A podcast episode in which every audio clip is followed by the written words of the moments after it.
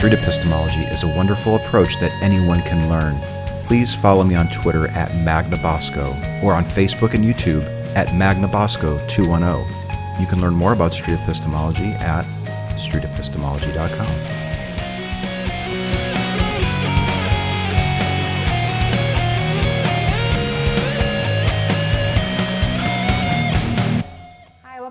Edge. I'm Courtney here with Anthony Magnabosco. There we go. Um, and I, I just met you. It's um, I was very impressed with the uh, the epistemology that you do. Um, I think it's really um, important for people to to have an understanding of how to engage with believers. And um, and actually, you talked about in your talk um, of the uh, you said a backfire effect. Yeah, yeah. I talked about the backfire effect here at the Faithless Forum in Dallas, and this is a phenomenon which may or may not be a thing. There seems to be some new science to suggest that it's not as bad as we previously thought, but mm. there's this idea that if you present somebody with evidence that contradicts their view on something, especially if it's something that's very tied to who they are, they are more than likely going to ignore your evidence and believe mm. what they believe even more, mm-hmm. with more vigor. And that's the backfire part of it. Yeah, and my uh, actually my degree is in psychology, um, so I've oh. I've looked into uh, some of that, and I thought it was really interesting what you said about it because um, there is the phenomenon. It, it, reminded me a lot of uh, cognitive dissonance, um, and and there was one study that I read recently that was um, if you give people an idea that's actually false, and you have them come up with their own reasoning for why it's true, um, then they and then you show them the evidence that it's not uh, afterward, um, then they will still be with you that it's not true. But if you come up to them six months later, um, they're usually still in the belief that that they previously held because they found a reasoning behind it. I'm not surprised by that. Uh, there's this great podcast that I love listening to called "You Are Not So Smart." I don't mm-hmm. know if mm-hmm. you've ever heard heard of it or not, but it's phenomenal. So. It talks about all the things our brains do to protect ourselves from changing our minds. Hmm. And there's some there's some hypotheses that when you are presented with something that's contradictory to to a belief that you hold, that there may be areas of our brain that light up that's that's the same sort of areas that light up when we're threatened by like a physical like hmm. let's say somebody barged like into fight this or flight kind of thing. Pretty much, yeah. Hmm. And and I think we're maybe just naturally you know, we sort of have a natural tendency to be afraid of changing our minds. Mm. And, and that's, I'm fascinated by that. Like as a survival technique? Yeah, it's a hmm. way of protecting ourselves. So Interesting. rather than running away because we can't run, our brain sort of acts as if we're running and it just shuts down that discourse. Hmm. Yeah. Yeah, well, and, and I know cognitive dissonance is something where um, the, uh, the idea of being incorrect about something kind of contradicts your self identity as being someone who's smart. You know mm, what I mm, mean? Mm. Um, so if you want to think of yourself as a nice person and you do something that doesn't suggest that you're a nice person, then uh, you'll rationalize either one way or the other why you had to do it or why what you did wasn't such a bad mm, idea. Mm. Um, but also, yeah. Oh, I was going to say there, there does seem to be this thing where we're, we're hesitant to admit when we don't know things that we'd rather just make things up hmm. rather than admitting that we don't know. And I think we need to like it seems like we need to get past that. Like saying it's okay to say we don't know, mm. rather than making up an answer or pretending that we know something. So, do you think that that's something that um, that happens across the board with believers and non in your time oh, yeah. interviewing people? Yeah, this I think it's universal. Yeah, this isn't just like this isn't just something that God believers do. Mm. Atheists are just as capable mm. of creating answers to things that we don't know the answers to. Mm. Yeah. Um. listen, I, have met a lot of atheists who, sure, they don't believe in a God, but they think that they have a soul. Mm. Or they hmm. think that magic is real, or that or karma. yeah, or karma. Mm. You know, I was in Oslo three months ago, and everyone was like, "Oh, you can't do street epistemology there on the streets because everybody's uh, they don't believe in God. Mm. Everyone's all rational and and and secular." I it's a small sample size, but I asked mm. five people, and each person selected some belief that didn't seem to be based on a reliable epistemology, a hmm. reliable mm. foundation. Mm-hmm. So that this idea that that you you can't use street epistemology or critical thinking mm. with atheists is just a mistake. Mm. Well, I guess it's it's just arriving at why people think what they think or believe what they believe, whether it's religious or not, right? street epistemology. Uh, yeah, Which is the, why it would work The what and the why is important. What we're finding though is the uh, the how. It's Mm-hmm. it's how somebody is concluding that these things are true. Mm. What method did they use, and was it reliable? Mm-hmm. If you focus your questioning on that, you're probably finding yourself doing more street epistemology. Mm. And those how type of questions are very difficult for people to answer. Mm, yeah. It's hard, it's hard to even formulate a how question, but once you do, it's more difficult, I think, to answer it. A lot of people realize that they have these beliefs, but they very rarely give a lot of time to thinking, did I base that belief on a, on a solid foundation? So, what's the difference between um, epistemology and counter apologetics? Okay, so that's a great question. Uh, the counter apologetics tends to focus on what the person just said they believe. Mm-hmm. So bear with me here. So if somebody says, It's, it's in reaction to, right? Yeah, so we- like um, the example that I used today at the workshop was that somebody is a Jehovah's Witness, and one of the first things that we might want to discuss with them is blood transfusions. Hmm. That's what they believe, and we can spend hours talking about blood transfusions and how it's safe and hmm. memory is not transmitted in the blood. Oh, creepy. What, what, what I think makes a, a- something a street epistemology conversation is when you move from the what they believe and you move even past the reasons, but you move down to that lower level, which is the how or the method. Mm-hmm. So, yeah, the counter apologetics approach, it could be beneficial to somebody if they are in that mindset of, of being open to seeing evidence. Mm. But generally, that backfire effect is in play, mm. and and giving somebody evidence that shows that they're wrong usually causes a person to just ignore what we've said. So mm. what we're finding is that, especially like in a one-on-one situation, the street epistemology approach of Socratic questioning, questioning the foundation, it seems like it's the best way. It really does seem like it's Yeah. the best way to just go right to that foundation. The root of it. Mm-hmm. Because if that foundation is unstable, it's likely that the belief that's up there might not be true. Right, right. Yeah. Yeah, that's really interesting too, because it, it seems to really get at the root of why people think what they think. Because you can hear people at work or on the street um, just randomly saying the most insane sounding things, and you don't even know how to approach that as, as an ordinary person. you just kind of have to say, you know, okay, and, and I don't really my- know what to do. Did you hear my story about the Uber? I was on an Uber like three yeah, weeks ago. yeah. Okay. don't I loved if your presentation. It was great. Oh, thanks. Yeah, well, this driver was saying that for various reasons, he's telling kids that words have power, and you mm-hmm. can you can even, you know, if you line up your hands, one hand if one hand is shorter, you line up your hands on the on the crease of your wrist, right, and you bring them mm-hmm. together. And if you talk to your other hand and you say "grow" eight times, your hand will grow. So It's the craziest thing. it is, but I don't. I just don't think he ever took the time to really think it through. and- Right. And, like, can I test this? Right. What would be the impact if I did this every day for the next year? Right. And I think that a lot of people, you know, they think things or, or they've come to some conclusions because you don't really think things through all the way with every single little thing that you think or believe. Um, you know, you don't think to ask these questions of yourself. So it's, it can be really interesting to have that kind of thought experiment. Um, and I think probably really rewarding too. Yeah. One thing that I noticed though is that when you do ask a lot of people these questions, you invariably ask yourself the same things.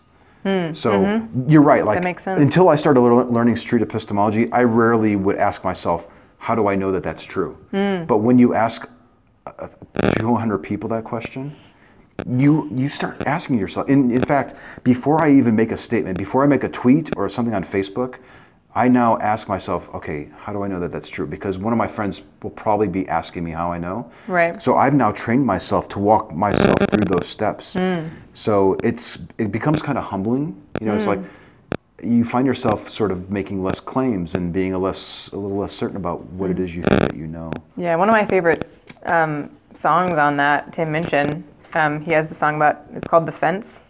Okay. Um, and it's sort of a uh, an ode to ambivalence, kind of uh, the the idea that the more you know about something, the less confident you are that it's one side or the other, kind of false dichotomies. Um, and it's really really awesome. I love that song.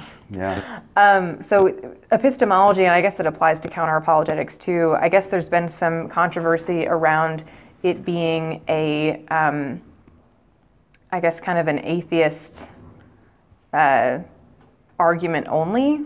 The something that only applies. side of it. Yeah, that um, that that it's almost like um, kind of atheists' version of um, of like a yeah like evangelical um, like like making atheism a religion, I guess. Okay, yeah. Um, and it, it, it doesn't quite make sense to me because I now I kind of have an understanding of what epistemology is. Mm, Um, it just seems logical. Um, but uh, I guess you could maybe speak to that since Yeah. you know more about it. Yeah, I- that's a common charge, uh, from even from the very early days when we were sort of reading Boghossian's book and going out and having conversations.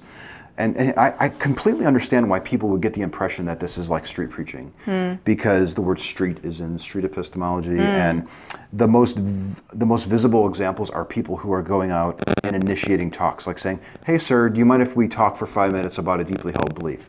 Hmm. That is unusual for people to do. And uh, the closest example I think was, well, that's that's like the street preacher on the corner. But uh, well, number one, it's not just for atheists to challenge theists. I've had great conversations with people who are atheists and are 100% sure that there, there, there's no God. Uh, and of course, we talked about karma and political things and everything. Um, the other thing is that if you if you look at a street if you look at a conversation that's that's being called street epistemology, um, take a look at the number of times we we make an assertion, and we, we like say like we're telling somebody what to believe, to the number of times we ask a question, and then do the same thing with a street preacher, and I think it'll become pretty evident when the line is crossed. I, I think the line is crossed when when the person, let's say it's an atheist who's doing street epistemology, when we start telling a theist this is the truth hmm. and that's wrong and this mm-hmm. is how you need to think Right. it's, it's, it's, it becomes fairly clear that it's, it's no longer street epistemology. So that's the difference between the counter apologetics too, is that making an argument versus challenging someone's arrival at their own argument. yeah. Yeah that's a good way of putting it. Hmm. But I, a lot of people think that well when you do street epistemology you should avoid facts that there's a yes and no to that there, there's Right. some nuance here so Right. the big difference is like Depending on whether they're going to receive it. Yeah, exactly. Yes. because there are there are some people who are ready for evidence, Mm-hmm. and it would be foolish not to give somebody evidence if they were ready for it. Right. So SE Street Epistemology is really good for like gauging where a person is. Mm-hmm. Are they ready for evidence, or do I need to probe them with more questions to see Mm-hmm. is their belief based on evidence? If it's not, if their belief is based on feelings or faith or some other epistemology, then it makes no sense to provide them with evidence. It makes no sense to mm. provide them with counter apologetics. But if they're ready for it and they tell you what evidence they would accept, and if it's sufficient, and if it would significantly lower their confidence, Right. there's like at least three hurdles there. Right, right. If they if they buy into all of that, then you can sit down with them and work with them to give them evidence. Mm-hmm. Yeah. Um, so you had a, a title to a video that was kind of It was, controversial. it was a talk I gave. I was Mm-hmm. at American Atheist last weekend in uh, Oklahoma City. so that so can you name the title? Yeah, it was. Um, I called it "Street Epistemology: A Turning Point for Atheism." Mm-hmm. Yeah, So what uh, I guess what was people's argument against that? I think. Well, so well, the big thing and we've been championing this uh, street epistemology has come out that the, the title of Boghossian, Boghossian's book was a manual for creating atheists. Okay. Well, we suddenly realized, uh, not suddenly, it took a little while, it started dawning on us like, this is not just to challenge believers, this can be used for anybody. This is not just to challenge theists so they lose their religion. Okay? That could be a possible outcome. Okay. For sure. If somebody's believing in a God and it's based on a shaky foundation, they may very well become an atheist because of it. So for years, we've been pushing this, and, and I still stand by this that SE can be used for anything. It's not just for atheists to challenge God believers. However, I was invited to give a talk to American atheists. Uh, It's a room full of, of 800 atheists in there. I think there was maybe 600 at the time. Um, that was my audience, so I tailored this talk to them. And the talk was called "A Turning Point for Atheism: Street Epistemology." A turning Right. point. Um, and I named it that. I, I'm, I don't regret the title at all. I've had mm-hmm. some people on Twitter say like, um, "Well, I thought that street epistemology was not for atheists." Hmm. Well, it can be used for that. This is not mm-hmm. just an exclusive tool for atheists. Mm-hmm. Um, but I think that distinction is lost on some people. So it's a tool that can be applied to it, but it's not exclusively that. Yeah, exactly. So, however, my, my audience is a room full of atheists, and this is a wonderful tool for atheists to learn. And that was the whole point of my talk is that, you know, if, if we, I really do think that this approach, because it, it, it tends to avoid the backfire effect, like we talked mm, about. Mm-hmm. It seems ideal for one on ones, Right. And it seems like it's freaking effective. It does seem mm. like it works. Yeah. It seems kind of like therapy. Oh, um, it, it lends heavily. I think it lends heavily from like psychotherapy. And, and for me, I think that's the difference between it being like a, a progression of, of atheism for the sake of, of like deconverting Christians mm-hmm. or you know other faiths. Um, it's the difference between that and just sort of getting at what people believe and why they believe it, no matter what it is. Um, because I think for me, you can believe what you want. I wouldn't want to take someone's you know, faith away from them for no reason, but um, just be informed enough to have a, a reason for what you think. You know, I think people are entitled to that education of, of having a good standing to, to have you know a reason for why what they believe. Um, so that that seems really interesting to me. Um, so apologetics, um, where do you uh, where do you usually do that? the apologetics approach. Mm-hmm. Um, I'm not against doing it. So, like, I sort of make the delineation between street epistemology, which is the Soc- Socratic questioning, and then the apolo- the counter apologetics. I guess I'd call it um, of sort of presenting facts. Like, I do think that there's a time and place. If, Mm. if I was invited to give, if I was invited to do a debate Mm-hmm. against, I don't know, Ken Ham or something like Yeah. that, I would probably use a mixture of SE and, and the counter apologetics. Right. Uh, because I think both would be really well received by the audience. Mm-hmm. There would probably be theists in there that would hear the counter apologetics and, and uh, probably thinking about it a little bit more as if, instead of as if I was just ch- challenging them directly. Mm-hmm. But I also think there's some benefit of people observing the SE approach too. The, Mm-hmm. The how can you be so sure? Tell me a little bit about your method, those types of questions. Yeah, yeah. Yeah, I kind of think they both have a place. Mhm. So um, where can people find you? Um, well, let's see. Uh, Twitter's probably the best way to reach out to me. Uh, my handle is Magnabosco.